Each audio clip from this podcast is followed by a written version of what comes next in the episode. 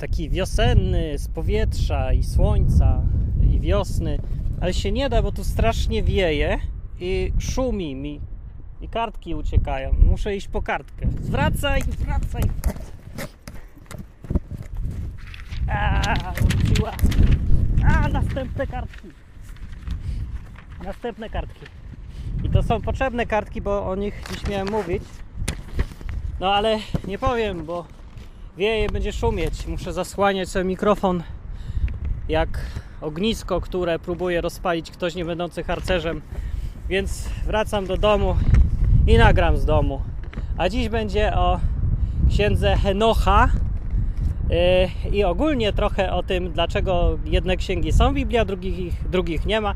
I na przykładzie księgi Henocha to chyba będzie dobrze widać. Ale to ja muszę iść gdzieś, gdzie nie wieje, bo no nie urodzę.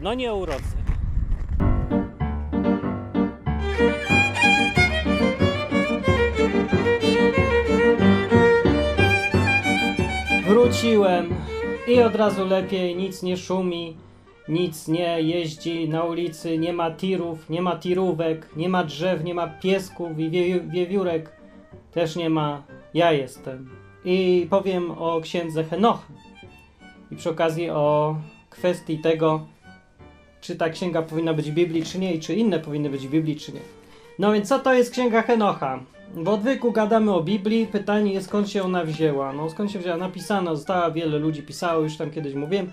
Ale pytanie, na którym się można zastanowić i trzeba by czasami, to dlaczego akurat te księgi się tu znalazły w tym zestawie, a nie inne? I tutaj różnie tam ludzie odpowiadają, jak się pytam, bo tu jakiś sobór, bo tu kongres, czy synod, czy coś tam innego wziął, zebrał się, ustalił i mamy ich słuchać. No, można tak to rozumieć, jak się chce bardzo uprościć świat, ale tak naprawdę to nie do końca tak było. Te księgi, które tu są, że 4 Ewangelie, w Nowym Testamencie 4 Ewangelie, dużo listów i Apokalipsa na końcu, i Dzieje Apostolskie jeszcze, to one sobie krążyły wśród chrześcijan, od początku były i ludzie je czytali długo przed tym, zanim ktokolwiek się zebrał i oficjalnie przystawił pieczątkę, tak, to są jedynie słuszne księgi i będą teraz w Biblii. One już były, de facto, dużo wcześniej. Używano ich, czytano je, to nie było jakieś... Wykopali nagle i są. I ktoś odgórnie ustalił. To nie było odgórnie ustalone, to było odgórnie zatwierdzone. To było tylko, no, przyłożona pieczątka do faktów dokonanych. Co do Starego Testamentu, to sprawa jest w ogóle dużo prostsza. No bo zakładając, że jak już ktoś jest chrześcijaninem, to powinien mniej więcej słuchać Jezusa, nie? Więc to, co uznawał Jezus za Stary Testament, za Pisma, to powinniśmy my dziś uznawać za Pisma, jeżeli chcemy się być Jego uczniami. Nie? No dosyć logiczne. Więc co Jezus uznawał za Pisma? Po pierwsze, w ogóle uznawał za Pisma coś bardzo tak jakby sztywno, bym powiedział. Powiedział, że ani kreska nie przeminie z Pism, póki się wszystko nie spełni. Powiedział, dawał to do zrozumienia, że one są niezmienne, że to powinno być stałe. To nie, że ktoś se dodaje, odbiera, dodaje se księgi potem. Właśnie nie. Dla niego to było stałe. Pytanie, o którym zestawie mówił, bo było ich kilka w jego czasach. Zestawów Nowego Testamentu, kanonów, czy jak to tam nazwał. No, więc to mówię, sprawa jest dosyć prosta. Na terenie Jerozolimy, właściwie Izraela, ten nurt taki religijny, związany z faryzeuszami i w ogóle z Izraelem, świątynią i wszystkim, no to było to, wśród czego Jezus żył, więc no, domniemanie jest całkiem sensowne tutaj, że chodziło mu o ten zestaw, który wtedy używano. Tam, na tym terenie. Nie mówił nic, ewidentnie powiedział, że coś jest nie tak z tymi pismami ich, skoro nie uznało to za oczywiste, że te pisma to są pisma. Bo drugi zestaw, inny zestaw pism na przykład krążył wśród Żydów na zewnątrz Jerozolimy, tam po świecie chodzili. Tacy, no, wszędzie byli rozproszeni, jak to zawsze, nie? To tak jak Polacy, wszędzie są, jak trawa, nie?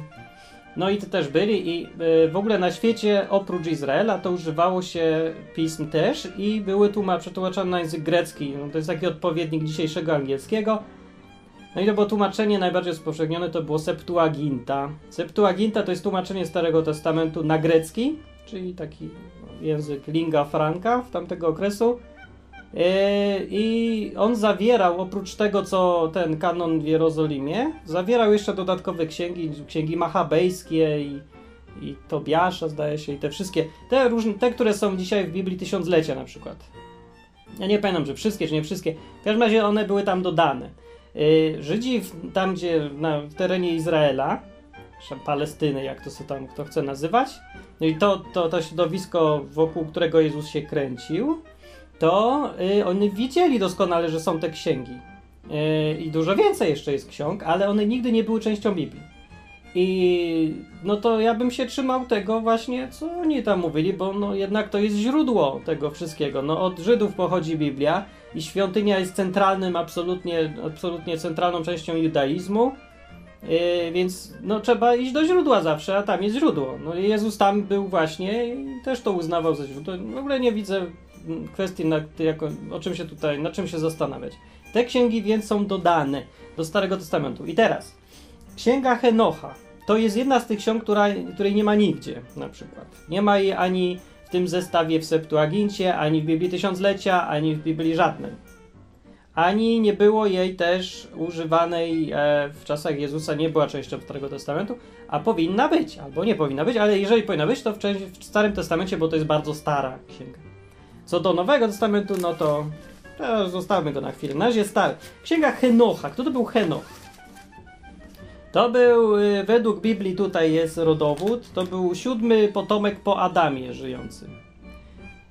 Według Biblii, jeżeli traktować ją dosłownie, te rodowody, no nie ma powodu, żeby traktować jej niedosłownie, więc wychodzi na to, że to była historyczna postać, o której informacji jest niewiele, bo to było w tak zamieszłych czasach, że to taka trochę zgadywanka jest. No, im dalej w przeszłość, tym mniej jest cokolwiek pewne. No ale według tego, co tu, według opisu w Biblii, na początku był to 7. potomek po Adamie, który też był postacią najwyraźniej historyczną, no bo postać historyczna nie może być potomkiem postaci fikcyjnej, nonsens trochę. No i był, ale czy coś zapisał i zostawił? No najwyraźniej musiał. Jeżeli zakładać, że ta Biblia, co już tu jest, to jest ten zestaw, który się nazywa Słowem Bożym, czyli no już zostawmy te analizy, po prostu przyjmijmy, że to jest okej, wszystko co tu jest napisane jest natchnione, czyli no Bóg to akceptuje i Bóg doprowadził do tego, że to co tu jest napisane, ten cały zestaw tych wszystkich różnych ludzi, to jest prawda. To po prostu tak wyszło, no. Różnymi sposobami, ale wyszło napisane i Bóg się pod tym podpisuje. No, to w takim razie podpisuje się też pod tym, co napisał Juda, tak zwany święty Judasz. Znaczy, nie wiem, dlaczego oni tak dziwnie tłumaczą. Raz tłumaczą imię na Juda, raz na Judasz. Bez sensu w ogóle, to jest to samo imię. Nie? I ten... albo tu mówią Jezus, a tu mówią Joszue. To samo znaczenie, to samo słowo właściwie. No dobra, mniejsza z tym z tłumaczeniami. Oni tak chcieli, żeby się nie kojarzył źle, nie? Bo napisaliby list świętego Judasza, to kto by sobie... O, to ten zły. Ludzie mają dosyć uproszczoną wizję świata, więc jak już widzą słowo Judasz, to zawsze wiadomo, że złe. Nie? A jak widzą Jezus, to zawsze dobry. W Biblii występuje swoją drogą imię Jezus więcej w odniesieniu nie tylko do tego Jezusa tutaj, głównego bohatera tych opowieści, tylko też do innych osób tutaj. Jezus, syn kogoś tam jeszcze gdzieś jest jakiś. W którymś liście jest chyba pozdrowienie. Pozdrawia was Jezus, ktoś tam.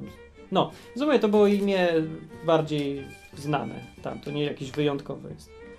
Ale nieważne, dobra, no więc tutaj ten Juda napisał w liście Judy, zaczyna się tak: Juda, sługa Jezusa Chrystusa, brat Jakuba, do powołanych, bla bla bla.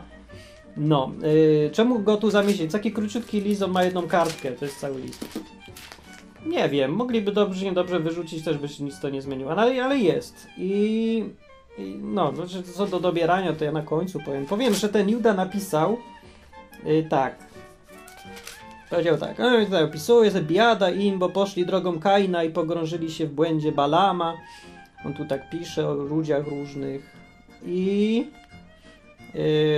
I dalej mówią, że są zakałą na waszych ucztach miłości. Orgia? Nie, to uczta miłości to... Dziś to się nazywa komunia. Kiedyś to była uczta miłości. Się tak szumnie nazywało, a chodziło o normalną wyżerkę. że się ludzie spotykali, razem jedli. No po prostu zwykłe, normalne jedzenie, tak jak to w kulturze żydowskiej do tego dnia działa. Właśnie, bo chrześcijanie ogólnie, zwłaszcza nurty takie bardziej mistyczne, czyli katolicy, prawosławni może, mają no nie wiem, czy są prawosławnych, to ja nie wiem, to się nie wypowiadam, no ale różne nurty chrześcijańskie mają takie podejście strasznie mistyczne do tego, do jedzenia, znaczy do komunii w ogóle, nie? To taka, no, święta uroczystość. W ogóle ja byłem taki zdziwiony, jak pierwszy raz się spotkałem z kościołami protestanckimi, jak zobaczyłem ich wersję komunii, to byłem zdziwiony tym, że, no bo ja byłem świeżo po przeczytaniu Biblii, a to wszystko takie normalne, takie ludzkie, takie zwyczajne, bez żadnych mistycyzmów, zadumań takich. Tak, jak ktoś je, to je już, nie? A tutaj przychodzą do tego kościoła, tu wszyscy robią to, że łamią tam chleb, czy tam macę mieli i wino.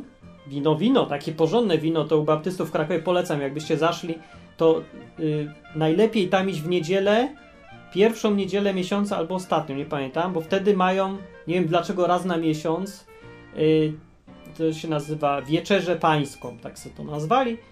I wtedy dobre wino, fantastyczne wino, słodkie wino, ale takie dobre.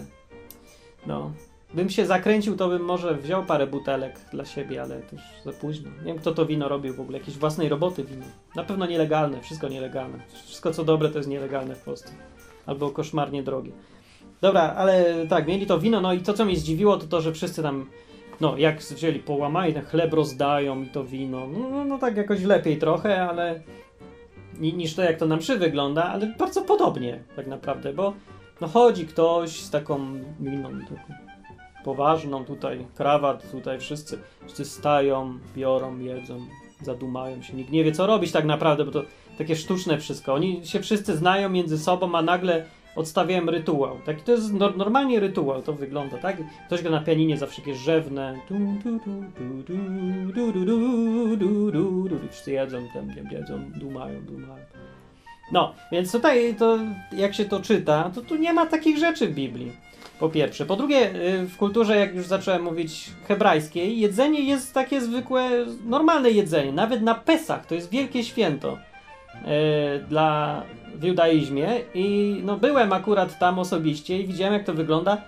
Żadnych mistycyzmów nie ma, no jedzą tego kurczaka, czy tam nie kurczaka, jak to się nazywa, jagnię jedli tam, wino piją, 4 kubki każdy, to potem są weseli. No i rabin zwłaszcza się rozweselał bardzo. Ale to właśnie fajne było, no na tym to polegało. I było, nie było zadumy, było wesoło. Wesoło było. Radośnie, żartów było co chwilę pełno. Mimo wszystkiego, mimo tej całej liturgii, bo oni tam sobie dołożyli całą liturgię oczywiście, no ludzie nie mogą wytrzymać bez liturgii najwyraźniej. Dołożyli do Pesach cała tam, tu się myje ręce, tu się 2 razy polewa, tu się dookoła siebie ktoś obraca 3 razy, jakieś takie głupoty. Dla nich to nie wiem, może ważne, ale no, głupoty trochę, no powiedzmy, że sympatyczne i malownicze, ale mimo wszystko niepotrzebne, bym powiedział, ale też i nieszkodliwe, więc no, mi się to podoba. Tylko z tym, że jakbym ja musiał tak robić, to by mi się mniej podobało. Zawsze to jest taki efekt, jak na przykład się do Krakowa jedzie, to fantastyczny Kraków jest cudowne miasto, piękne miasto królów, historyczne, klimat ma.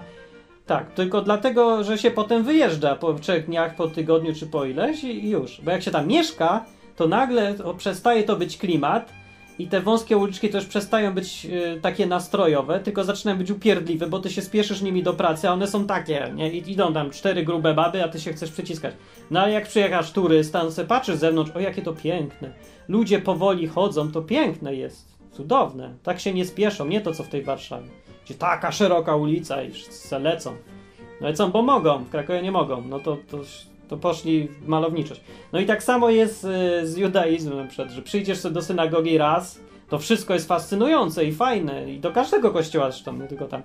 No, tylko mówię, jak musisz tak cały czas, całe życie robić te same rzeczy i to nagle zaczynasz zauważać, że one są męczące, głupie, niedorzeczne i nudne na przykład. Albo jakieś tam inne, nie? No, także to, co do czego bym namawiał, to próbować patrzeć nie okiem turysty na świat, tylko okiem kogoś, kto jest w środku już. Nawet jak się nie jest, to sobie wyobrazić to. Tak myślę, bo tylko wtedy można mieć dobre pojęcie o czymkolwiek, o mieście, o religii, o mentalności, o kraju. Nie? Tak myślę, tak doradzam, sobie myślę. No. Dobra, więc wracając do tego, tutaj list Judy. Nie zacząłem jeszcze o Henochu.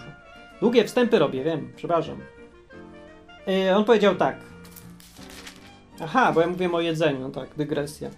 No i oni są zakałą i są wściekłymi na tych ucztach miłości, od tego się zaczęło. Uczty miłości, tak. W których bez obawy biorą udział i tuczą siebie samych chmurami bez wody unoszonymi przez wiatry. Ten Juda to jakiś poeta był straszny. Drzewami jesiennymi są, które nie rodzą owoców, dwakroć obumarłymi, wykorzenionymi, wściekłymi bałwanami morskimi, poeta jak nic, wyrzucającymi hańbę swoją, jak te bałwany, ta piana, dla których zachowane są na wieki najgęstsze ciemności. I w tym miejscu przypomniał mu się najwyraźniej tekst z innej księgi, bo dalej pisze tak. O nich też prorokował Henoch, 7. potomek po Adamie, mówiąc: oto przyszedł Pan z tysiącami swoich świętych, aby dokonać sądu nad wszelkimi i ukarać tam i tam dalej. Cytuję, taki cytat jest. I teraz pytanie, skąd Juda wziął ten cytat? Skąd go wyczasnął? I dlaczego tak to napisał? Dlaczego to jest umieszczone w Biblii? Bo zakładając, że to jest Biblia i to jest słowo całe, jest natchnione, no trzeba tak zakładać, no bo inaczej to takie wybiórcze traktowanie, no to znaczy może i nie trzeba, no ale... Dobra, mniejsza z tym, to kiedy indziej na ten temat. Ale skoro to tu już jest, to pytanie, skąd on to wiedział? No wiedział to z księgi Henocha, która istniała w tamtych czasach już. Był ten tekst i ten tekst się zachował do dzisiaj i nawet jest tłumaczenie na polski. Takie sobie tłumaczenie, ale jest. Chyba to całkiem znośne tłumaczenie, może mało ugładzone, ale ktoś to przetłumaczył. Można se znaleźć, nie wiem gdzie to znalazłem, czekajcie, mam tutaj link. O, jest strona www.seremet.org i slash coś tam dalej. Księga Henocha, na pewno jak ktoś chce przeczytać, to znajdzie. To nie jest jakaś ukryta strasznie księga. I on zacytował rzeczywiście z księgi Henocha, więc potwierdza się to, że zacytował właśnie tą księgę. Mówiąc, że to pisał Henoch, 7. po Adamie. Nie powiedział, że jak mówi księga Henocha. Powiedział, jak pisał, prorokował Henoch, powiedział. Że słusznie o nich mówił, tak? Jak nie, nie, o nich też prorokował Henoch. Więc uznał, że ten tekst jest pochodzenia Henocha. Czyli, że to jest autentyczny tekst jego. Nie, że ktoś sobie później dopisał i tak to zatytułował, jak to często bywa z apokryfami, tylko tutaj akurat jest no, uznane tego to autorstwo. No jest teraz pytanie, jeżeli wierzyć Biblii i księdze Judy, to trzeba też stwierdzić, że to, co napisał tutaj, jest napisane w księdze Henocha, to napisał Henoch. I ten fragment przynajmniej jest częścią w Biblii. Więc, a co z całą księgą? No i teraz tutaj jest dylemat, co zrobić z całą tą księgą. No z całą tą księgą to ja bym, powiem od razu i tutaj zepsuję wam zakończenie, no ja bym jej nie włączał do Biblii. Zdecydowanie bym nie włączał. A co do włączania różnych ksiąg do Biblii, to tylko powiem tak, dla tych, którzy mają wątpliwości, dlaczego te księgi, a nie inne są, no to ja proponuję przeczytać całą Biblię, przeczytać te wszystkie apokryfy, co są. One są dostępne, to nie jest problem. Widziałem jakąś książkę, wydanie z tymi wszystkimi różnymi księgami, Ewangeliami Tomasza i Judasza i wszystkimi, listem Clemensa, pierwszym i drugim i którymś, i księgą Henocha też i innymi. Dużo.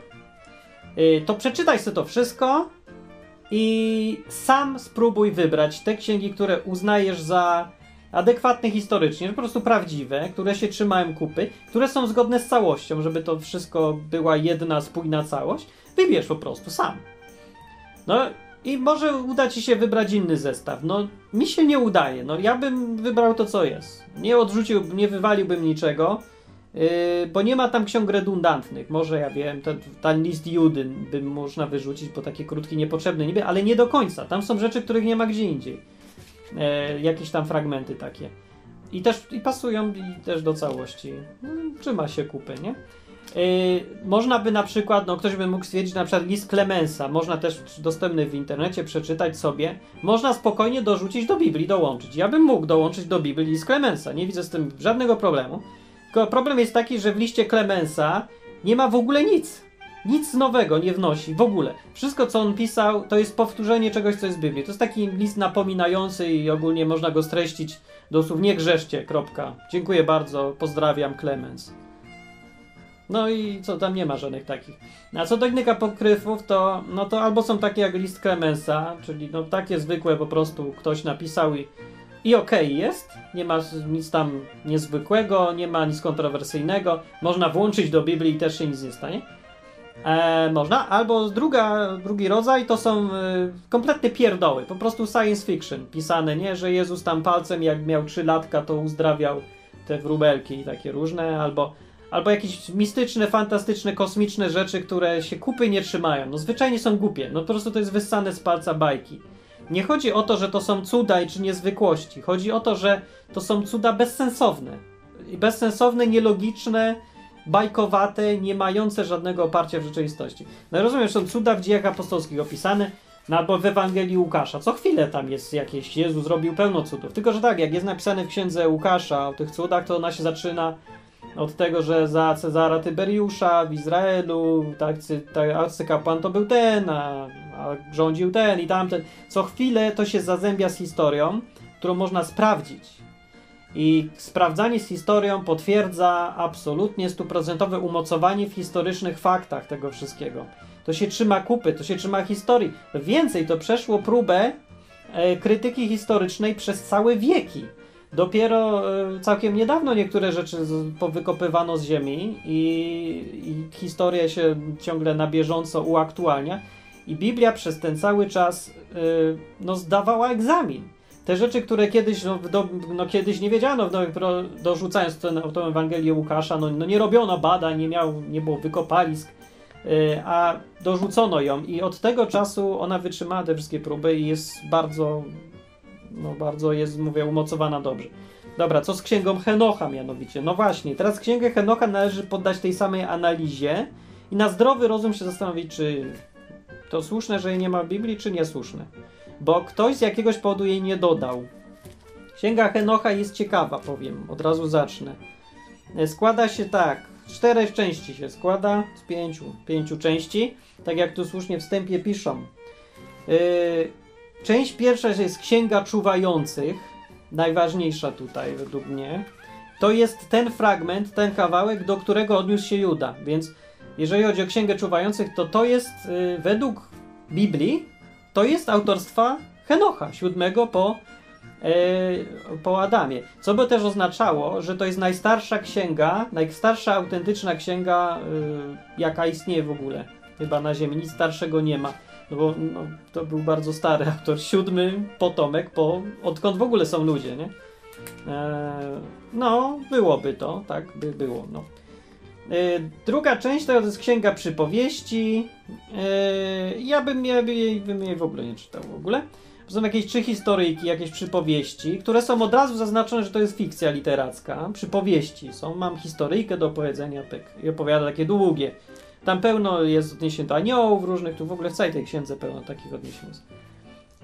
No ale dobra, to ja to czytałem sobie sporadycznie, pominąłem to, bo mnie to nie interesowało akurat. Księga Astronomiczna jest potem, też stara i ona jest dosyć ciekawa, też powiem.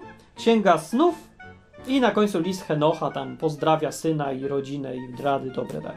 Więc tych 5 części jest właściwie. Księga Czuwających, Przypowieści, Astronomiczna, Snów i Henocha.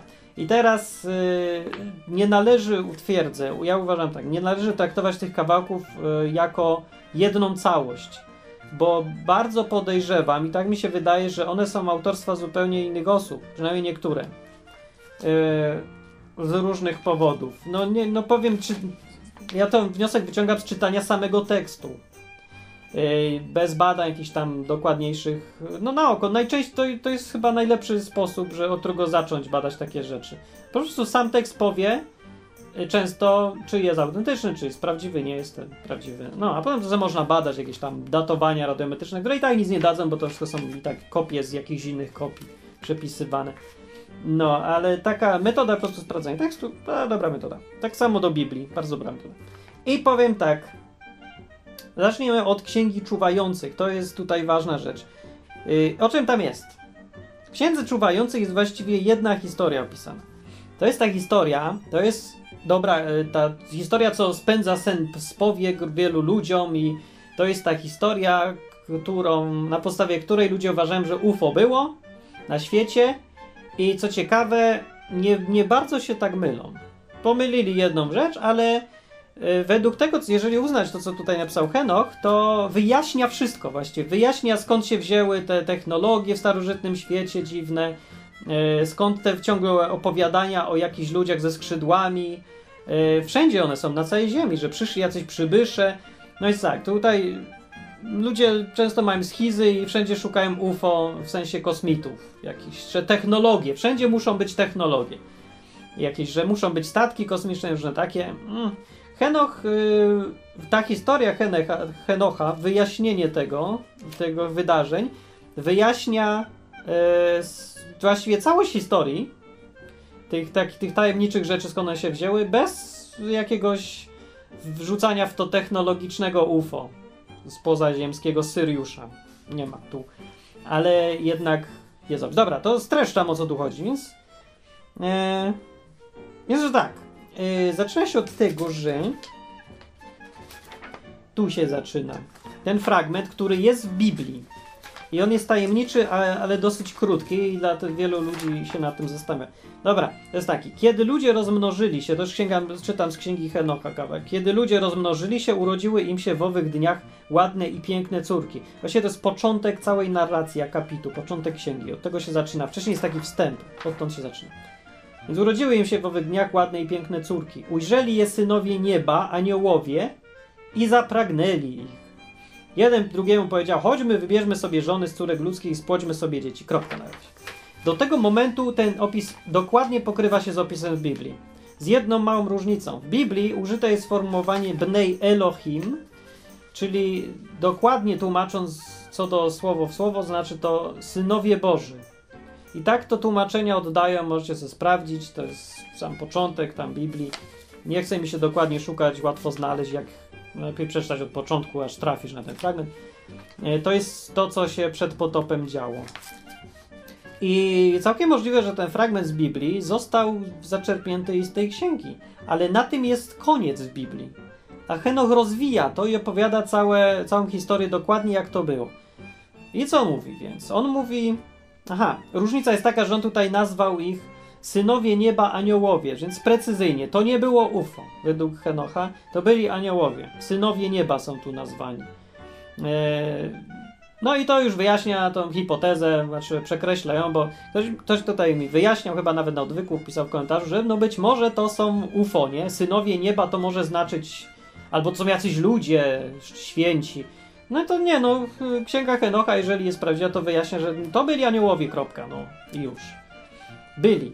I dalej jest opis dosyć zaskakująco szczegółowy, razem z wymienieniem imion tych aniołów, którzy to byli.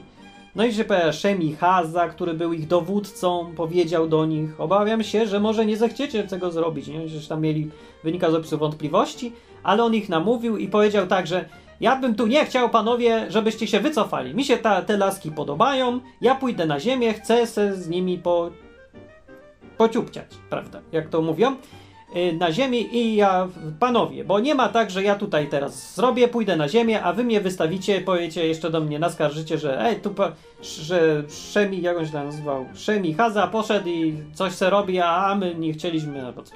Więc musimy się umówić. I oni się umówili, związali się przekleństwami nawzajem, tak tu jest napisane, że niech mi się to stanie, jak niech mi babci wypłynie oko, jeżeli się wycofam. No i tego typu. I pewnie nie mieli babci. W każdym razie oni się przysięgli, umówili się, poszli. Było ich wszystkich 200 według księgi Henocha. Stąpili na szczyt góry Hermon i to było jakieś centralne miejsce, skąd oni... się porozłazili po tej ziemi, czy tam poszli do ludzi i robili różne rzeczy. No i tu są imiona ich przywódców i wymienionych jest tu dużo, nie chcę mi się czytać, nie ma po co. Są to dowódcy 200 aniołów i wszystkich innych z nimi. Dobra, i wzięli sobie żony, każdy po jednej, o, proszę bardzo, monogamia, i zaczęli do nich chodzić i tam z nimi tego. Nauczyli je czarów i zaklęć i pokazali im, jak wycinać korzenie i drzewa, no tutaj jest jakiś rytuał tam magiczny. Dobra, i teraz nie będę czytać tego całego, ale to jest ważna tutaj dziwna rzecz. Pierwsza koloryzacja, która się tu pojawia, to jest tak. Zaszły one w ciążę i zrodziły wielkich gigantów. To zdanie się zgadza z Biblią, tam też jest tak napisane, ale dalej mówi tak. Ich wysokość wynosiła 3000 łokci. Litości! 3000 łokci, ludzie, stworzenia. No, więc dalej to jest koloryzacja. Znaczy, ja nie wiem, czy w ogóle z fizycznego punktu widzenia to jest w ogóle możliwe, żeby człowiek miał 3000 łokci nie wiem, no. Coś mi się zdaje, że technicznie nie za bardzo, ale nie jestem biologiem, się nie znam. Prawdopodobnie grawitacja by ich wszystkich zabiła, coś inne tam rzeczy, albo krew by nie dochodziła. Nie wiem, nie znam się, ale wydaje mi się to zdecydowanie koloryzacją tutaj już. 3000 łokci to już jest... Do tej pory wszystko się trzyma kupy. Dalej, co ciekawe, też się wszystko trzyma kupy w tym opisie. I właściwie całkiem sensownie to brzmi ten opis, bo co dalej się dzieje? Dalej było już tak w skrócie. Przyszli ci aniołowie na ziemię, wzięli se tam te kobiety i potem rodzili się giganci. Według tego opisu ci giganci to byli problem największy, bo oni byli strasznie wielcy i strasznie musieli dużo żreć i objedli całą ludzkość i potem się przez innych zaczęli jeść, bo już nie mieli co jeść i ogólnie było dużo złego, a potem jeszcze ich tam bili, nie wiem, coś im złego zrobili i ogólnie to tak jest opisane, że ci giganci to byli taki problem. Nie za bardzo mi ten opis wygląda na rzeczywisty, ale... Jakiś taki głupkowaty trochę się wydaje, nie? Ale że się rodzili giganci, to Biblia mówi po pierwsze. Po drugie, wiemy z wykopalisk, że byli giganci. Dalej są. Są takie rejony na świecie, gdzie rzeczywiście są całe ludy, które mają jakiś taki olbrzymi wzrost. Są też takie ludy, co mają malutki wzrost, nie? No ale opowiadań o gigantach jest sporo. Poza tym w Biblii jest odniesień do tych gigantów całkiem sporo jeszcze przez długi czas, że Dawid walczył z Goliatem. Goliat to był potomek tych gigantów. Już nie taki wielki jak tamci pierwsi, ale dalej duży. Taki naprawdę gigantyczny, miał po 6 palców. Gdzieś chyba z tego, jeżeli nie pomyliłem, jak go z jakimś innym gigantem. Amalekici to był naród wtedy znany z tego, że wśród nich ci giganci byli. I kiedy Izrael, jak jest opisane w Biblii, pierwszy raz był, wyszedł z Egiptu, krążył tam po tym pustkowiu i potem przygotował się do podboju tych narodów, które na terenie dzisiejszego Izraela były, to zjadowcy wrócili przestraszeni i zmeldowali, że tam są giganci. Ale nie mówili pierdół, że mają 300 łokci, tylko giganci, więc musieli być naprawdę duzi, ale bez jaj, nie wiem ile mogli mieć, 3 metry, mogli mieć 3 metry, ale nie 300 łokci, ile to było, 100 metrów wysokości, jak Pałac Kultury, co to jest? Przepraszam, science fiction, ja tego nie kupuję za bardzo. Ale nie mogę być na 100% pewny, ale mówię. Okej, i dalej, historia jest taka, która wydaje się już naprawdę sensowna i spójna z resztą Biblii.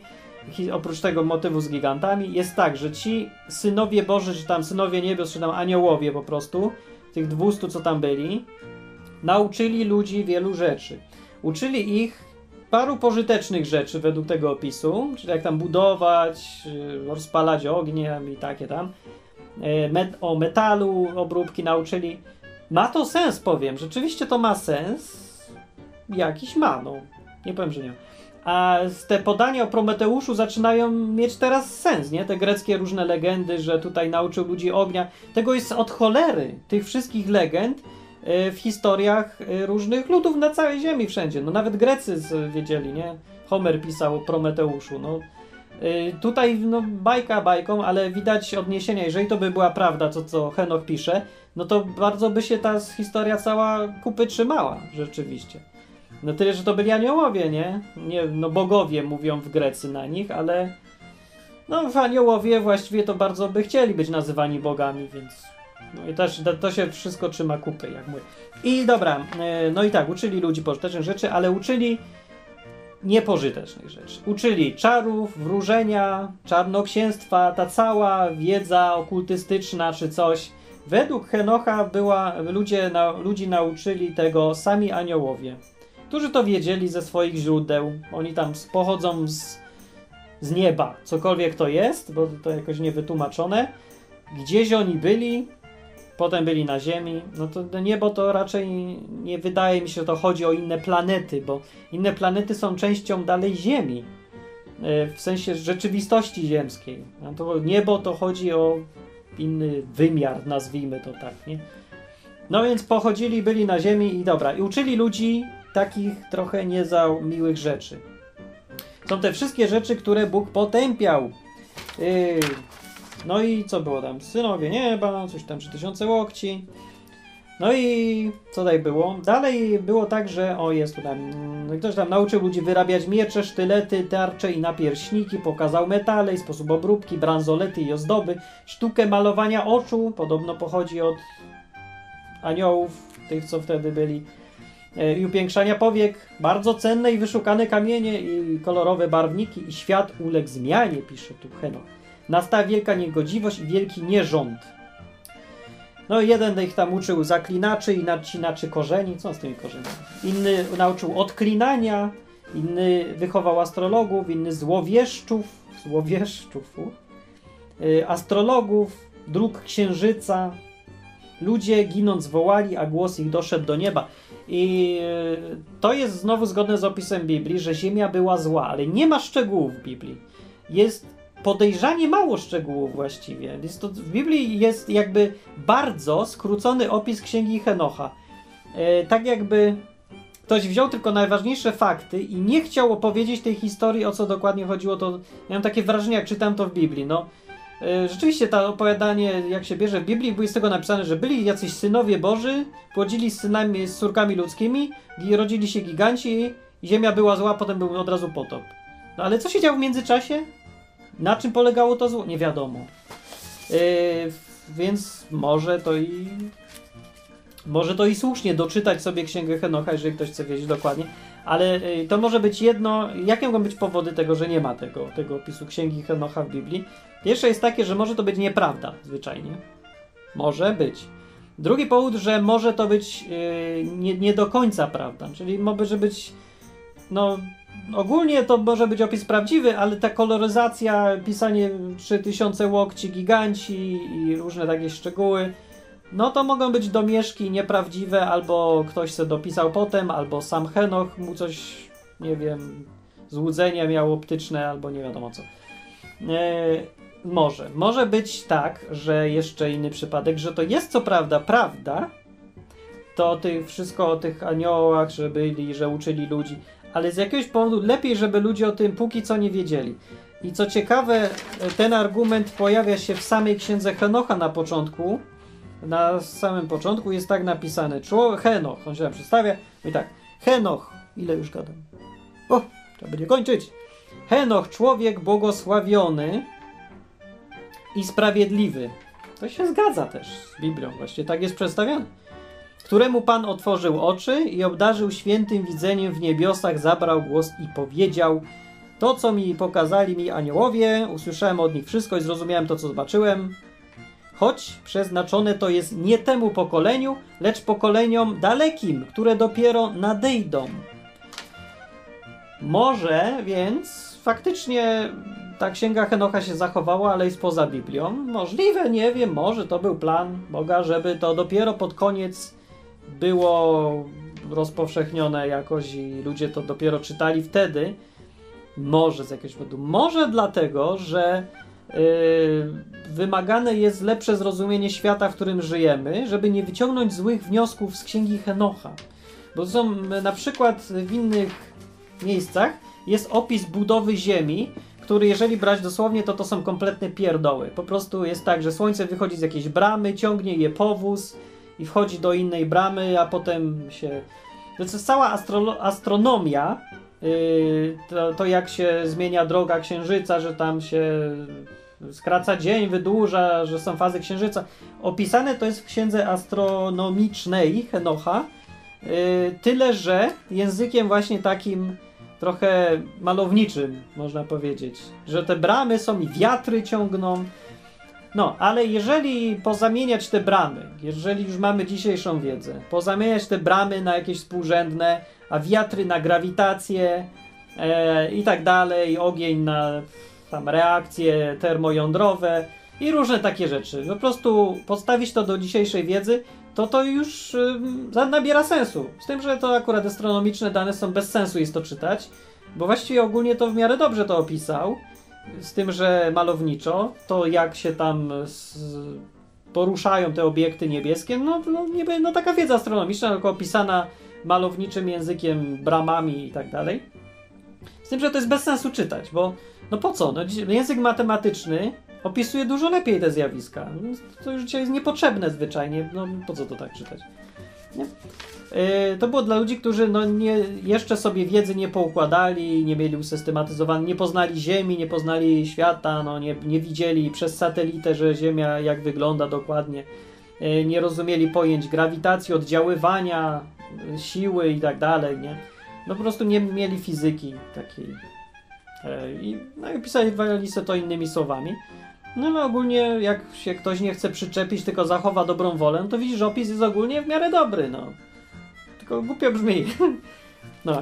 Mniejsza z tym. Więc może to jest jeden z powodów, dla których tej księgi nie ma w Biblii, ale mimo wszystko jakoś gdzieś tam została zachowana. I więcej, ludzie ją czytali, Juda ją czytał i zacytował nawet w Biblii. Więc czy nie można powiedzieć, że ona się cała nie nadaje do czytania? Nie można powiedzieć, że czytanie jej jest na pewno złe, a wszystko co tu jest to są pierdoły, jednak była zacytowana w Biblii. W Biblii jest w ogóle kilka takich ksiąg, zaginione księgi takie są. Tak powinien się zaczynać ten odcinek, może zrobię taki tytuł. Oprócz Księgi Henocha jest jeszcze, w Starym Testamencie są księgi kronik, jakieś księgi królów judzkich chyba tak się nazywa i inne, których się nie zachowały też. Tam jest napisane, że szczegóły to se tam znajdziecie. Takie są ciągle odnośniki. Co do Księgi Henocha, to nie ma czegoś takiego, ale jest cytat, który się zgadza z tym, co tu jest napisane. Rzeczywiście w Księgi Henocha jest: oto przychodzi on z 10 tysiącami świętych, tak tu przetłumaczali, aby dokonać sądu. Juda bardzo, prawie dokładnie to samo zacytował, to tam pozmieniał z 10 tysiącami, powiedział z tysiącami, jaka to tam różnica. Okej. To Księga Henocha. Co jeszcze było? Jak się skończyła ta historia właśnie z Księgi Henocha. Więc byli ci, zepsuli trochę ludzi na ziemi, nawet bardzo. Zostawili sobie potomstwo tych gigantów, którzy zdecydowanie źle się zachowywali. Tak, ci giganci. I rzeczywiście to się też potwierdza. Giganci mieli i w Biblii zawsze, jak jest mowa o nich, to zawsze mają złą reputację, są bardzo nastawieni do Boga. Bardzo anty i do ludzi też, w ogóle do wszystkich. Ogólnie są bardzo egoistyczni, tacy, nie fajni, nie są fajni. I nauczyli ludzi czarów. Cały ten okultyzm, różnych odmian tam. I za to, i przez to głównie, tu jest napisane, ziemia się zepsuła i była strasznie zła. Ludzie się tam zaczęli mordować i robić te czary i to wszystko ich prowadziło w złą stronę. Co się dalej stało? Że ludzie krzyczeli do Boga i Bóg usłyszał. I tutaj jest głupi dosyć fragment. Nie wiem, może ja to tak widzę, ale jest jakiś dziwaczny. Brzmi to dziwacznie. Bo było tak, że przyszli jacyś inni aniołowie z nieba, spojrzeli. Michał, Gabriel, inni tam spojrzeli z nieba i ujrzeli wielką ilość rozlanej krwi na ziemi, wszelką niegodziwość, jakiej dokonano na ziemi. I poszli się poskarżyć do Najwyższego. Najwyższy poszedł i powiedział: o, nie będzie tak, to ja mam tego dość. I zrobił potop. Znowu się zgadza z Biblią, tylko jest bardziej precyzyjnie. A potem jest takie dziwne coś, bo pojawia się Henoch i jego osobisty tutaj związek z tym wszystkim. Co do tych aniołów, co byli na ziemi, właśnie co się z nimi stało. Bóg powiedział, Pan powiedział do jakiegoś tam innego anioła: zwiąż kogoś tam za ręce i nogi, wrzuć go do ciemności i otwórz pustynię, wrzuć go tam. I tam siedzieli sobie, tam siedział któryś tam z tych przywódców, aniołów. I ogólnie... oni, gdzieś tu jest napisane, tu jest napisane, jest tak, kiedy wszyscy ich synowie, Zwiąż ich, jest napisane, zwiąż ich na 70 pokoleń pod wzgórzami ziemi, aż do dni sądu i ich spełnienia, aż dopełni się sąd przeznaczony na całą wieczność. To ogólnie tak z nimi się działo, że ci wszyscy zostali związani, mieli zostać na ziemi. Nie mają powrotu do nieba, taka banicja. Fantastyczny scenariusz by był na film science fiction. Nie wiem, czemu tego nikt nie zrobił jeszcze. Rewelacja by było. No i ogólnie ma być tak, że najpierw są na ziemi uwięzieni przez ile? 70 pokoleń od czasu potopu. Akurat wychodzi, że to właśnie się będzie kończyć mniej więcej. Czy tam 4900 lat od czasu potopu? No to gdzieś akurat teraz. Niedługo. Ups! No tu jest napisane, że ile liczyć pokolenia. Liczyłem sam 70 lat pokolenie. No, nie wiem, czy dobrze liczę. No, 70 razy 70, tak sobie policzyłem z grubsza. No, pewnie mniej trochę. Nie wiem, bo kiedyś... Nie wiem, czym jak to liczyć. No, ale tak czy inaczej, no, nie ma dokładnej precyzji, ale wtedy jest napisane, że no, do dni sądu. Wtedy mają być, jak się tam 70 pokoleń. I problem jest trochę, bo koniec świata się zbliża. Wyciągnąłem wniosek z księgi Henocha. No może tak na oko się zbliża. Na oko to gdzieś teraz powinien nastąpić. Tak licząc. No ale można liczyć inaczej i się okaże, że już było. Nie. No okej, dobra. Co tam jeszcze rzeknę? Że co się z nimi stało? Zostali związani. I był potop. Tak. I Bóg stwierdził, że to wszystko oczyści z wszelkiego zepsucia. Ziemia zostanie oczyszczona, tu pisze, z wszelkiego zepsucia, z wszelkiego grzechu, z wszelkiego gniewu i z wszelkiej udręki. Nie ześlę więcej na nią potopu, bo wszystkie pokolenia na wieki, co mówi Biblia też. Więc to się w wielu miejscach naprawdę potwierdza z Biblią ta księga. Potem się zaczyna narracja z punktu widzenia Henocha i zaczyna się od tego, że Henoch został ukryty przed wszystkimi i nikt z synów ludzkich nie wiedział, gdzie został ukryty, gdzie przebywa, co się z nim stało. No. I to się zgadza mniej więcej z Biblią, albo przynajmniej precyzuje. W Biblii jest napisane, że Henoch nie umarł, tylko Bóg go zabrał i to wyraźnie przed czasem. Inni żyli tam po 900 lat, on żył 300. I jest napisane na końcu, nie było go więcej, bo go zabrał Bóg. Co z nim zrobił, nie wiadomo. W księdze Henocha jest napisane, że został ukryty przed wszystkimi i coś tam robił. I to, czym się zajmował według księgi Henocha, to robił za pisarza, który przenosił korespondencję między aniołami na ziemi, tymi co byli, a tymi w niebie i Bogiem. Co trochę głupawe jakieś jest, wydaje mi się, nie wiem. To dziwne brzmi. Wzięli sobie jakiegoś Henocha za mediatora? No nie wiem, dziwne to było, ale tak było. No, najpierw go posłał Bóg. Co jest spójne z Biblią, bo wielu proroków Bóg posyłał, ale jego wysłał do tych synów nieba, aniołów, którzy byli na ziemi. W tej księdze oni są nazywani czuwającymi, stąd się nazywa ta księga czuwających. Nie wiem dlaczego nazywa się czuwających nieba. Bo powiedziałem tak, Henochu, pisarzu sprawiedliwości, idź, powiedz czuwającym nieba, którzy opuścili wyżyny niebieskie i skalali się z kobietami, postąpili tak, jak czynią synowie ludzcy. Idź i powiedz im, że nie będą mieli na ziemi ani pokoju, ani przebaczenia grzechu i tak dalej. Zobaczą, jak ginąć będą ich umiłowani, czyli synowie. Ci ziemscy. No, także to znów się przypominają te wszystkie filmy, nie? Co tam anioł wstąpił na ziemię i został człowiekiem, nie? Było jakieś tam w Los Angeles chyba to? Miasto aniołów. To w tym był ten motyw, czy gdzie indziej? Nie wiem. Ale było w filmach te motywy, że aniołowie wstępują na ziemię i chcą być jak ludzie.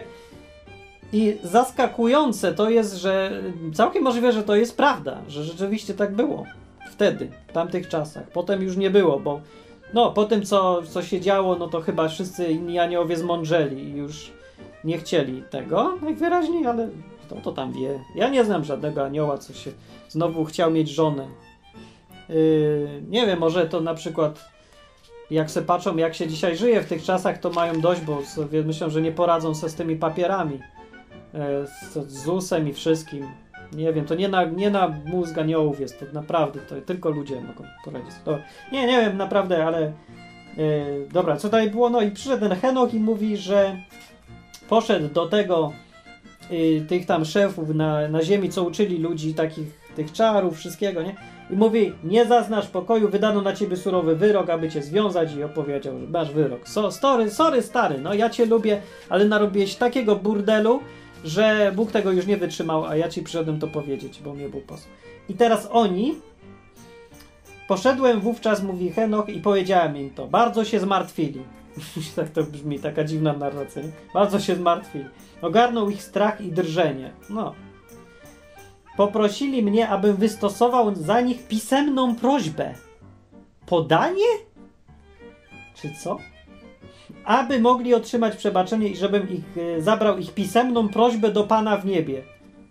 Listonosz? Henoch? O co chodzi z tą pisemną prośbą? Ja nie wiem, może to jest po prostu bezsensownie przetłumaczone albo co? Może jakiś zwój chodziło, czy może to raczej jakieś porównanie chyba, no. Sobie mi trudno wyobrazić, że podanie... Napisz nam podanie, bo my nie umiemy pisać, czy coś, bo drukarka nam się zacięła, ty napisz. Nie wiem, podpisz, świadek, upoważnienie ci wystawimy. Nie wiem, jakieś takie biurokracja dziwna. Nawet w niebie biurokracja, no przecież koszmar. No i napisałem ich pisemną prośbę, piszę, i ich błagania odnośnie ich duchów i czynów każdego z nich, i żeby odpisali, do odpuszczenia. No i tak, zanim zasnąłem, poszedł se gdzieś na zachód od Hermonu, tam poszedł, zanim zasnąłem, odczytałem ich pisemną prośbę. Czyli no przeczytał to, co napisał do nieba, Bóg usłyszał. No. Tyle dobrze, no nie musiał osobiście zanosić do biurka Boga, nie? Dziwny opis, albo tłumaczenie po prostu, może akurat takie niefortunne. No nie wiem, w każdym razie nie dostaje przebaczenia i trudno. Poza tym tu jest bardzo ciekawie powiedziane, jak tu jest opis tego, co Bóg mówi, to mówi, że to wy powinniście, kazał im powiedzieć tak, to wy powinniście wstawiać się za ludźmi, nie ludzie za wami. No. Co jest dosyć mądre. Nawet jeżeli ten opis nie był prawdziwy i ta księga, no to ona jest bardzo sensowne, jest to zdanie i rzeczywiście spójne. No takie zadanie jest z aniołów. No to co wiemy z listu do Hebrajczyków w samej Biblii już, rzeczywiście aniołowie, jest tam wyraźnie napisane, oni są przeznaczeni do tego, żeby służyć ludziom, żeby się wstawiać za ludźmi i ten. No więc to, co zrobili, rzeczywiście, jeżeli po to są aniołowie, no to kompletnie zepsuli swoje zadanie, po prostu wywrócili wszystko na odwrót, zaczęli nimi rządzić, tymi ludźmi, albo może i z dobrych intencji chcieli, a może po prostu ta kobieta jest przyczyną całego zła, no chcieli z kobietami, no. I tyle. I to jest cała filozofia i sobie tłumaczyli, no to pomożemy im trochę przy okazji, bo a tak naprawdę chodziło o kobiety, żeby sobie mogli king size taki zrobić. No, nie wiem. W każdym razie tak jest napisane, że się po nim wstawiać. No i więcej to tu w księdze Henocha dużo rzeczy nie ma. Tak jest właściwie cała ta historia. Księga Czuwających, to ta pierwsza część, to jest właśnie to najważniejsze. Inne pozostałe kawałki, Księga Astronomiczna i Księga Snów, to tam są te takie o przyszłej historii świata i Izraela. I co do Księgi chyba Snów, tam są rzeczywiście takie w sumie fajne dosyć proroctwa, takie wizje. Nie? Tam opisuje sobie ten podmiot liryczny, opisuje, że miał sny. I te sny są bardzo fajne, bo one opisują historię ludzkości, na podstawie, porównując tych ludzi do zwierząt, narody do zwierząt. No. I na przykład Egipt, to tam się zorientowałem, to są wilki, co tam było, Arabowie, czy tam ktoś, chyba to są osły, a Izrael to są barany albo owce, no. I dużo innych, tam jakieś kruki się pojawiają, to nie wiem, to są Asyria może, nie pamiętam już teraz. No tak naprawdę to tam są tylko, jest cały opis, że no przyszedł baran, powiedział do innego barana, a potem przyszedł kruk i zabijał te owce i tak dalej, nie? W ten sposób cały czas jest narracja i ona cała się trzyma kupy historycznie, potwierdza wszystko, co mówi Biblia, aż do momentu mniej więcej, kiedy Izrael został uprowadzony do Babilonii, tam do Babilonu, potem Medopersja tam była. No, to do tego momentu, do czasów Daniela, się zgadza ten opis, bardzo fajny jest i dobrze opisany, w ogóle literacko, fajny taki do czytania. I ja sobie czytam go dalej i myślę sobie, kiedy przestanie się zgadzać, albo jak się skończy. Bo to będzie znak, jeżeli się ten opis w którymś momencie przestanie zgadzać, że ktoś opisywał po prostu wtedy, w tamtych czasach, kiedy się przestało zgadzać, rzeczywistość, którą już znał z przeszłości, więc nie miał co prorokować, po prostu opisywał. A wszystko, co potem powiedział, to już się pomylił, bo już zgadywał. I na to wychodzi, że rzeczywiście tak było. Bo według tego opisu nie miało miejsca w ogóle zburzenie świątyni w Jerozolimie II. W ogóle opis się urywa na czasach przed Jezusem trochę. No, jeden opis wygląda tak, że no może to być o Mesjaszu na samym końcu, bo tam jest napisane coś jeszcze, że był ten baran właśnie i on się zmienił w słowo, coś takiego. To ten sam opis, co w Ewangelii Jana, że Jezus to jest słowo. Ale no tak może, ale nie do końca, bo to jak on to opisał wynika z tego, że potem to już jest szczęśliwość i koniec świata, dalej już nic nie ma, a świątynia, którą wtedy wybudowano, miała być wieczna. Co jest nieprawdą, zburzono ją w roku 70 i nie była wieczna ani trochę, a Jezus pokazywał, że wcale aż tak fajny ten Izrael nie był i cudowny, jakby to wynikało z opisu Księgi Henocha. No tej Księgi Snów, czy tam... Tak, to Księga Snów chyba opisuje. I faktycznie komuś się coś poprzyśniło tylko i podejrzewam, to nie pisał w ogóle Henoch, tylko to są kompletnie inne kawałki już i to pisał inny autor, który po prostu się, no... dokończyć chciał to i myślał, że tak będzie, no ale sorry, Bóg miał inny plan. Ktoś musiał być przekonany, że tak będzie, ale nie było, było inaczej, no. I tu Bóg zaskoczył wszystkich, nie? I tak, tych co do snów. Na końcu jeszcze jest list Henocha, w tym liście, z listu od razu widać, że no to nie może być prawda, ani to nie jest żaden prorok, co to pisał za bardzo i to chyba znowu nie był Henoch. Bo znowu opis całej historii świata jest tam z kolei przedstawiony bardzo skrótowo, podzielony na 10 tygodni. W każdy tydzień to jest jakiś etap. Wszystko się zgadza do 8 gdzieś tygodnia. W 9 tygodniu to są te czasy, co miały być... nie wiem, czy tam jest Mesjasz, bo już nie pamiętam. 9 nie pamiętam. W każdym razie, no tak, 9 miał być ten ostatni, 9 tydzień, kiedy... Nie, 10 jest ostatni, a potem... W 10 tygodniu się kończy tak ten opis, że znowu jest zbudowana świątynia, jest sąd, sprawiedliwi są szczęśliwi, jest bezbożni idą tam, gdzie mają iść. A potem jest napisane, że potem to już jest wiele, wiele tygodni, nieskończona liczba tygodni, gdzie wszyscy są szczęśliwi. Sorry, nie, no ale on nie przewidział, że jeszcze będzie średniowiecze po drodze i wojna II światowa. To coś mi się nie wydaje, żeby... Holokaust na przykład można było wpisać w te cudowne tygodnie wieczności, fajne i sprawiedliwe, gdzie wszyscy są sprawiedliwi. No, ewidentnie to nie pisał ktoś, kto wiedział, jaka będzie przyszłość. To by pisał ktoś prawdopodobnie właśnie żyjący w czasach jeszcze przed Jezusem trochę, kto sobie troszkę interpolował na przyszłość, nie? Że no to już myślę, że żyje w końcu świata i zaraz już będzie koniec. Jak się zbuduje drugą świątynię. No myślę, że ludzie wtedy, kiedy zburzono pierwszą świątynię i zbudowano potem następną, to myśleli, że to będzie świątynia już ta wieczna, ta ostatnia i potem będzie fajnie. Nie wiem zresztą jak oni myśleli, nie mam bladego pojęcia. Albo może ta... nie wiem, wiecie co, nie wiem. Tak czy inaczej, w tę księgę nie wierzę, w te kawałki na pewno nie. No ewidentnie się mijają z prawdą, ewidentnie, bez żadnych wątpliwości. No świątynia została zburzona, tam piszą, że będzie stała wiecznie. No to nie ma w ogóle żadnych wątpliwości tutaj. Więc tak, list Henocha won, księgę snów można poczytać, ale ogólnie to won. Księgę przypowieści nie czytałem, ale won. Czytałem kawałki tylko. Takie przypowieści, ale nie wiem. Księga Czuwających i Księga Astronomiczna według mnie są koloryzowane trochę, albo przesada tam jest co jakiś czas. Może są jakieś zabrudzenia, domieszki, częściowo nieprecyzyjne, ale ogólnie myślę, że ten opis jest prawdziwy, no bo zgadza mi się i z Biblią, jest spójny, nie można powiedzieć, że przeczy Biblii, bo nie przeczy. Dopowiada, ale nie przeczy i pasuje. Pasuje do Biblii i pasuje do tych wszystkich opowiadań o UFO, o tych pozaziemskich bytach, które były na ziemię, ci co uczyli ludzi, to wszystko pasuje naprawdę.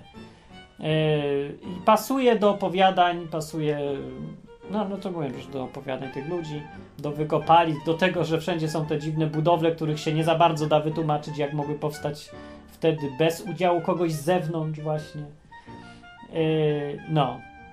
Pasuje i powiem, że tłumaczy o wiele lepiej, sensowniej, spójniej te wszystkie tajemnicze paleo dziwactwa niż teoria, że to kosmici byli w statkach kosmicznych, cywilizacje i że tam w ogóle nie ma w tych wytłumaczeniach mowy o Bogu, dobrym, złym, nic, tylko wszystko takie mechaniczne i już.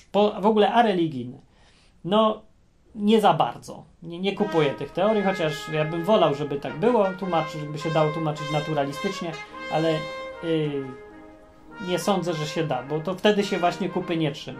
Natomiast się fantastycznie trzyma kupy, razem zresztą z Biblią, kiedy się weźmie opisy z Księgi Henocha, uzna za mniej więcej prawdziwe, oprócz gigantów może. No i tyle mogę powiedzieć na ten temat.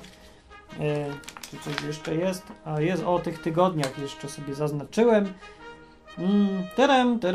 Potem, no tak, w 10. tygodniu odbędzie się sąd nad światem, nastanie czas Wielkiego Sądu. Pierwsze nieba przeminą, a ukaże się niebo nowe. No i niestety nie było. Tak, no to sorry, to nie był chyba Henoch. Ale Księga Czuwających to, według tego, co tu jest napisane, to pisał Henoch, według samej Biblii. I to tyle na temat Księgi Henocha. Co do teraz kwestii tego, czy chcecie ją czytać, nie chcecie czytać, no na pewno nie potrzeba, nie musicie i bez tego się da przeżyć. Jeżeli ktoś jest ciekawy, jak Henoch to opisał dokładnie, to tam nie ma nic szkodliwego takiego i niebezpiecznego do czytania. W Księdze Czuwających to ten fragment, ten kawałek Księgi Czuwających polecać mogę do poczytania z ciekawości dla tych wszystkich ludzi. Mimo wszystko ja bym tego i tak sam do Biblii nie dał. I znowu wyszło na to, że gdybym sam miał wybierać, co tu ma być w tej Biblii, no to wybrałbym to samo, co jest.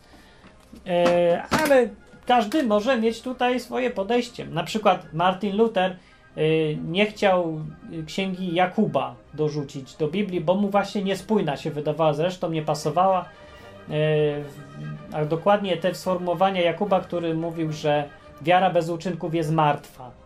No więc Martin Luther tego nie zrozumiał po prostu, o czym on pisze, bo on był trochę przewrażliwiony na punkcie, no bo odkrył nową prawdę, odkrył, że zbawienie nie jest zasługą, no czytając Biblię to odkrył, że zbawienie, że ratunek, niebo nie jest zasługą za dobre czyny, nie jest nagrodą za zasługi, za dobre czyny, tylko jest za darmo, no jest podarunkiem, prezentem, za nic, za darmo. Tylko za to, że się człowiek oddaje swoje życie Mesjaszowi i za to tylko, czyli właśnie za nic, tylko na takim warunku jest. No więc wszędzie, gdzie widział jakiekolwiek wzmianki o tym, że no coś gdzieś czyny są, że wiara, jak Jakub powiedział, że wiara bez uczynków jest martwa, twierdził, to nie może być prawda, to głupoty gada. Po prostu, no wiadomo, ludzie są czasami odkryją jakąś prawdę, to są na jej punkcie przewrażliwieni, tak jak wielu ludzi po ostatnim odcinku jest o tym pornografii, no ewidentnie jest przewrażliwionych na tym punkcie, co ja rozumiem, to jest zupełnie zrozumiałe. Jeżeli ktoś sam miał z tym problem, to będzie wyolbrzymiał, niestety, niechcący zupełnie i w dobrej wierze, ale będzie wyolbrzymiał problem. Będzie robił z tego strasznie super wielką złą rzecz, bo dla niego była, w jego życiu była, no tak, rozumiem, tylko no sorry, ale w życiu innych to nie jest taki wielki problem. Tak samo jak alkoholik będzie strasznie się bał, jak jego syn wypije piwo. No to też jest normalne zupełnie zjawisko. Tylko mówię, trzeba zachować na tyle dystansu, żeby sobie zawsze przypominać, że inni ludzie są trochę inni. Inni ludzie nie muszą mieć takich problemów jak ja. No. Na przykład jeżeli chodzi o te pornole. No. I tyle powiem. Więc, żeby zachować trzeźwość i odpowiedni dystans, to trzeba pamiętać też o tym, że my sami możemy mieć jakiś z czymś problem i wtedy będziemy wyolbrzymiać. Więc, ale to niech sobie wyolbrzymiałem. No więc właśnie, Martin Luther na przykład nie chciał z tego powodu Księgi Jakuba w Biblii, więc się zdarza. Dobra. No ale ona tam powinna być i ona jest spójna i jest całkiem słuszna i po prostu Jakubowi o co innego chodziło niż Martin Luther se myślał, że mu chodzi. Dobra. Rzeknę, że to będzie koniec gadania o księdze Henocha i mam nadzieję, że się to komuś przydało i już wiecie, czy ją czytać, czy nie czytać. I nie będą ludzie jakieś mówić, że taka sensacyjna księga, którą wycięto z Biblii, Watykan ją wyciął, bo tam super ważne rzeczy są i nigdzie jej nie ma, tajemnicza księga, kto ją ma? No nigdzie ma, internet ją ma, chcesz sobie przeczytaj, se sam zobaczysz, dlaczego jej nie ma. Też takie robienie sensacji to częste jest, robienie sensacji z byle dupereli i potem wyolbrzymianie znowu jakichś problemów. Jak ktoś ma i znowu się dobierze z tego, jak ktoś się uweźmie na kościół jakiś na przykład, to potem będzie szukał sensacji tam, gdzie jej nie ma. Dobra, już powiedziałem. Mówił Martin Lechowicz i piszcie komentarze na stronie www.odwyk.com, a jak nie chcecie, żebym gadał więcej i nadawał, to nie zostawajcie pod żadnym pozorem sponsorami Odwyku, to wtedy on zostanie zamknięty. I nie będę więcej gadał kontrowersji, które ludzi denerwują, nie będę wam gadał głupot o pornografii, bo już mnie tutaj niektórzy wyzywali od takich i siakich i ten, że o, ty Martin tu grzech wspierasz jakiś. A ja tylko mówiłem, żeby nie wpadać w przesadę i mieć zachować umiar w skali ważności tego, co jest złe, gorsze, bardzo złe i też tego, żeby zamiast żeby bardziej pomagać niż potępiać. No, tak naprawdę bardziej mi o to chodziło. No. I tyle. No. To powiem. Tyle, że dobranoc. I następnym razem może nie będzie wiało, to w końcu pójdę sobie, bo się ciepło robi. Dobranoc.